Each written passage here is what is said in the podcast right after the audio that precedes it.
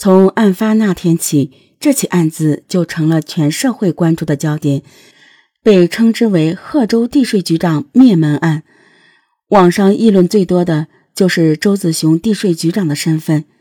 一开始的时候，大家都在猜测，这个人是不是作恶多端，是不是欺压百姓，是不是敲诈百姓，是不是得罪了太多人了。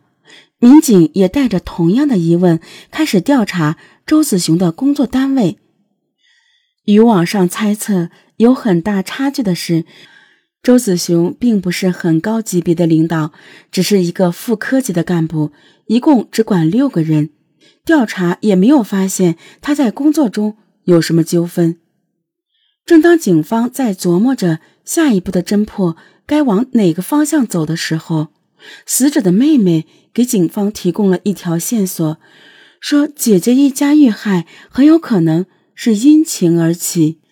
妹妹林小娟告诉民警，姐姐林小云之前有过一次婚姻，就是因为与周子雄发生了感情，才结束了第一段婚姻，嫁给了周子雄。但是婚后两个人感情并不是很好，而且分别都有了外遇。民警在对周子雄家保姆进行调查时，也确认了死者周子雄夫妇感情并不是很好。如果真的有情人存在，那他的确有可能会接触到钥匙。难道真的是因为在与情人相处中因爱生恨而导致了杀身之祸吗？警方迅速派出警力排查周子雄夫妇情人方面的线索。排查之后，发现两人确实有情人，但是都没有深仇大恨，也没有作案时间，就逐步排除了。不是工作纠纷，不是情杀，难道是因为经济矛盾而引发的命案吗？警方查看了林小云的账本，发现她是一个心思极其细腻的女人，无论是公司还是家里的账目，都记得非常仔细，即便是买了一袋奶。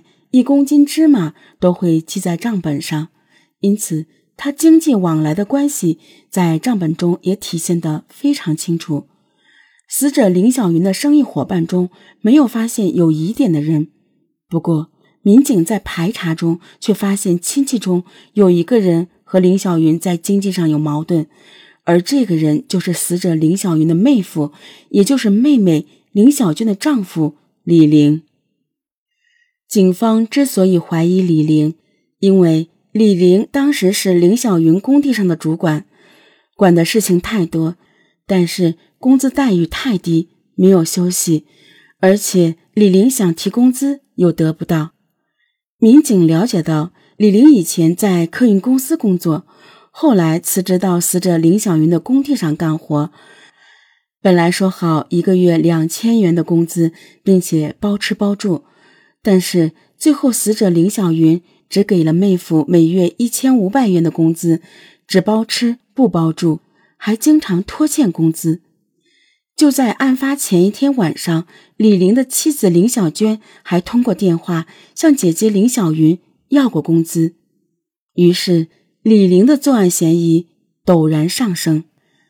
尽管警方觉得李玲有嫌疑，但是李玲身高一米七二。比警方推断的犯罪嫌疑人的身高要高出一些，而且他的足迹和现场留下的痕迹也不一样，于是只好先把这个怀疑搁到了一边。这个时候，距离案发已经过去四天了，犯罪嫌疑人还没有落网。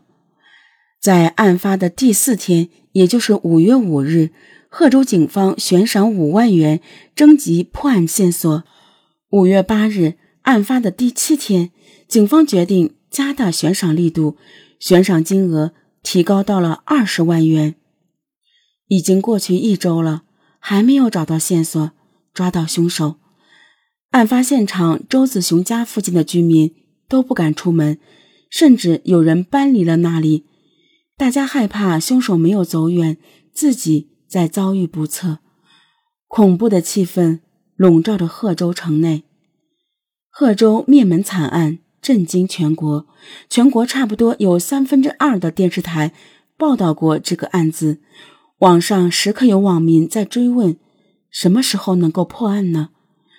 专案组的压力可想而知。就在破案进行到第八天的时候，经过反复研究，现场的民警又发现了一个新的线索。这个线索让破案有了新的进展。最初勘察现场时，警方就已经确定凶手作案之后用抹布擦拭过现场，而刑侦专家进一步仔细勘查之后，发现抹布擦痕旁边隐约显示出半个鞋印而通过这个鞋印的大小判断出这个鞋印应该是一个女的留下的。民警马上提取了那半个鞋印，发现这应该是一双女士拖鞋留下的。经过死者母亲和保姆辨认，应该就是保姆留在四楼门口的鞋。但是这双鞋子已经不见了，应该是被犯罪分子带走了。保姆丢失的鞋是三十七码的女士拖鞋，警方推断有可能是身高一米六五以下的女性参与了作案。难道这样的灭门惨案，竟然有女人参与吗？专案组内很多成员都觉得不可思议，但是现场证据指向了这个方向。于是，警方开始排查死者周子雄夫妇身边的女性朋友和亲戚。警方已经能够基本刻画出出现在现场的两个嫌疑人的形象了：一个是女性，身高不到一米六五；另一个是男性。身高一米六到一米七之间，两人对死者周子雄一家很熟悉，能够接触到钥匙，而且和周家人有很大的矛盾，引发了仇杀。已经是案发的第十天了，就在这时，一直在排查钥匙的民警又给专案组带来了新的惊喜。死者林小云的母亲在案发前四五个月。曾经在死者家里面的五楼住过一段时间，也就是说，他当时肯定会有钥匙。案发之后，死者林小云的母亲由于伤心过度，一直卧床不起，直到一周之后才配合警方的调查。他告诉民警，五个月前他在二女儿，也就是死者林小云家住过一段日子，感觉不习惯。就又搬回来和小女儿林小娟一起住，在死者林小云家住的时候，他曾经有女儿家一整套的钥匙。后来他还钥匙的时候，是委托小女儿林小娟帮他去还的。也就是说，林小娟有接触钥匙的机会，也有机会去配钥匙。